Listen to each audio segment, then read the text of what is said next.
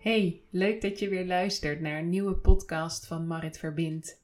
Marit Verbind biedt herkenning en inspiratie voor jonge ouders op het gebied van relatie.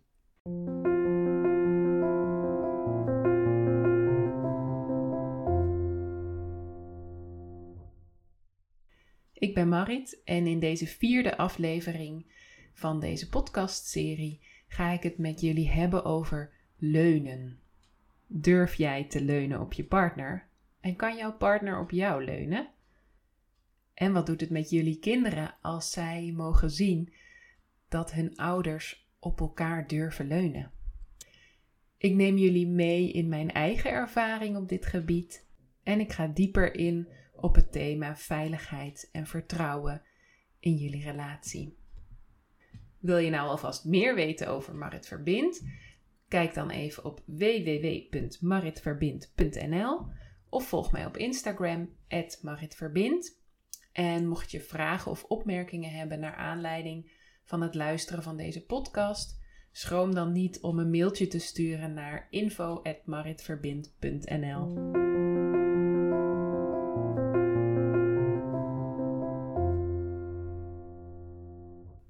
De afgelopen weken realiseerde ik mij dat ik um, te weinig durf te leunen op de ander.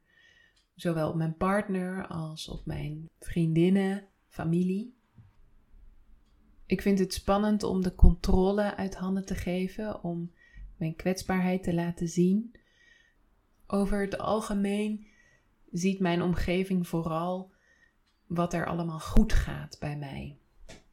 Ik vertel over wat lukt, over waar ik succes voel, waar ik me blij over voel en wil me vooral niet aanstellen. Dit patroon levert mij op dat ik het goed in mijn eentje kan redden, dat ik zelfstandig ben en dat de anderen vaak makkelijk naar mij toe komen om op mij te leunen. En dat vind ik fijn, want dan voel ik waardering. Het streelt mijn ego. Maar inmiddels voel ik ook dat het patroon me te veel kost. Het maakt eenzaam wanneer je het gevoel hebt alles alleen te moeten doen. En de afgelopen weken merkte ik dat het ook zijn weerslag heeft op mijn inspiratie, creativiteit. Het stroomde niet meer. Ik miste de wisselwerking met de ander, samen in beweging komen. Nou is het natuurlijk zo dat om te kunnen leunen je een ander nodig hebt. En dat de ander stevig genoeg moet staan om op te kunnen leunen. Maar in mijn geval lag de oorzaak van het niet kunnen leunen vooral bij mijzelf. Ik sta mijzelf niet toe om op de ander te leunen. De angst om op de ander te leunen ligt bij mij. Ik ben bang dat de ander dan weggaat, dat de ander mij te zwaar vindt. Terwijl dat natuurlijk helemaal niet aan mij is om in te vullen voor de ander. Sterker nog, ik zou kunnen stellen dat ik de ander niet volledig serieus neem als ik niet op hem of haar durf te leunen, niet durf te vertrouwen dat hij of zij blijft, dat hij of zij mij kan dragen, ook als het even niet allemaal leuk en fijn is. Andersom, wanneer een ander op mij leunt, voel ik me juist in vertrouwen genomen Ehm, voel ik me gezien? Vind ik het fijn dat ik er voor de ander kan zijn? Dus waarom zou ik dat gevoel van waardering en je in vertrouwen genomen voelen niet aan de ander willen laten voelen door op hem of haar te leunen?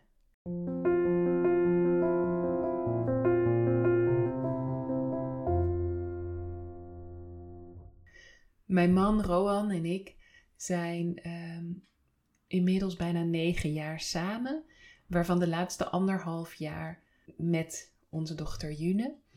Ehm, en als ik terugkijk op ons eerste jaar als jonge ouders, dan zie ik dat wij langzaam een patroon hebben ontwikkeld waarin we vooral de ander niet tot last wilden zijn.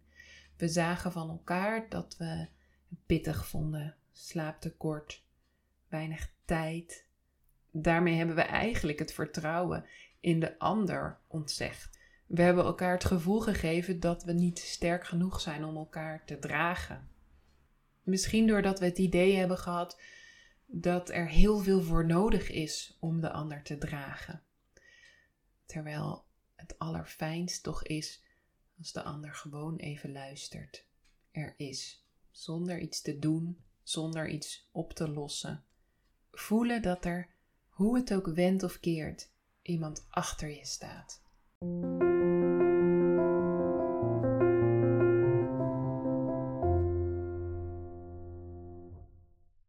In de haptonomie koppelen we dit gevoel aan het begrip rugdekking.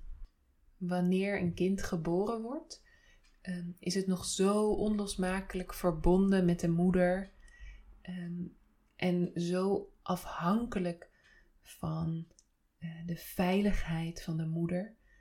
Er is een constante rugdekking nodig.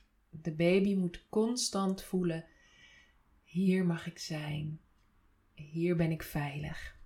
En in hele kleine stapjes richt die baby zich meer de wereld in, naar buiten toe. Het kind maakt zich steeds meer los van de moeder en voelt wat het allemaal zelf kan. En als ouders moedigen we ons kind aan om telkens weer een stapje verder te zetten. Doe maar, ga maar, de wereld is goed. In het ontdekken van de wereld zal je kind soms vallen, zich pijn doen, stoten, ergens tegenaan botsen. En telkens wanneer dat gebeurt, mag het weer terugkeren naar die veilige schoot van de moeder, van de vader en voelen: hier ben ik veilig. Ik kan terugvallen op mijn ouders. En dat gevoel van veiligheid is nodig om vol vertrouwen de wijde wereld in te stappen en te ontdekken wat er te ontdekken valt. Het aanmoedigen van je kind om telkens een stapje verder de wereld in te gaan, noemen we in de haptonomie de ruggensteun. Dus telkens terug naar de veilige basis om de rugdekking te voelen en een stapje verder de wereld in met een ruggensteuntje.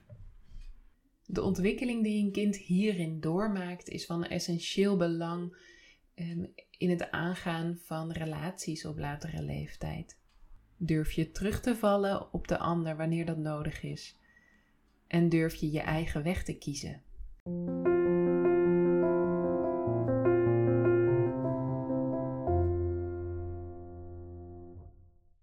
Zoals ik in mijn vorige aflevering heb verteld, zijn mijn ouders toen ik 12 was uh, gescheiden. En dat heeft zijn weerslag gehad op mijn veiligheidsontwikkeling. De basis waarop ik dacht te kunnen vertrouwen, viel van de een op de andere dag weg. Ehm, en dat heeft gemaakt dat ik niet meer zomaar durf te vertrouwen op dat iets blijvend is. Dat iemand blijvend is. Dus wanneer ik op een ander leun, voelt het spannend omdat die ander misschien wel weggaat. Het moederschap heeft hier nog een extra uitdaging aan toegevoegd. De zorg voor kinderen maakt automatisch dat je draagt, dat je zelfstandig moet zijn, dat jij degene bent die er voor je kinderen kan zijn. Jij hebt de controle, jij weet hoe het moet, jij weet welke kant we opgaan. De stap om dan bij een ander te raden te gaan, wordt groter. Maar hoe menselijk is het dat we het niet allemaal zelf kunnen? Het is een prachtig voorbeeld om je kind uh, te laten zien dat jij weet bij wie je terecht kunt. Dat jij de verantwoordelijkheid neemt om mensen om je heen te verzamelen bij wie jij kunt leunen.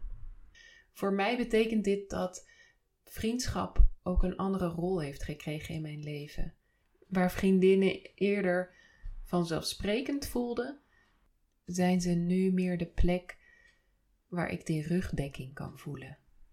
Op hen kan ik leunen wanneer nodig.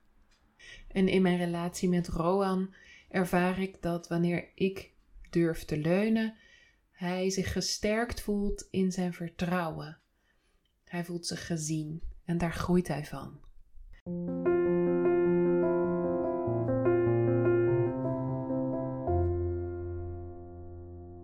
Ik ben super benieuwd hoe jullie dit aanpakken. Wat doe jij als je het even niet meer weet? Bij wie kun jij terecht? Leunen jij en je partner op elkaar? Durven jullie dat? En wat wil je je kinderen hierin meegeven? Wat doet het met jou als de ander op jou leunt?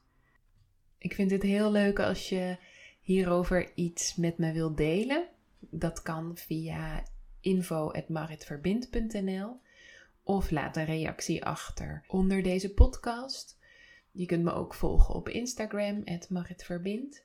Daarnaast vind je op mijn website een werkboek waarmee jij en je partner zelf aan de slag kunnen met het verstevigen van jullie relatie. Bedankt voor het luisteren. Hopelijk tot een volgende keer. En denk je dat je nog meer jonge ouders kent die ook wel iets aan deze podcast zouden kunnen hebben? Stuur hem dan vooral door. Dag!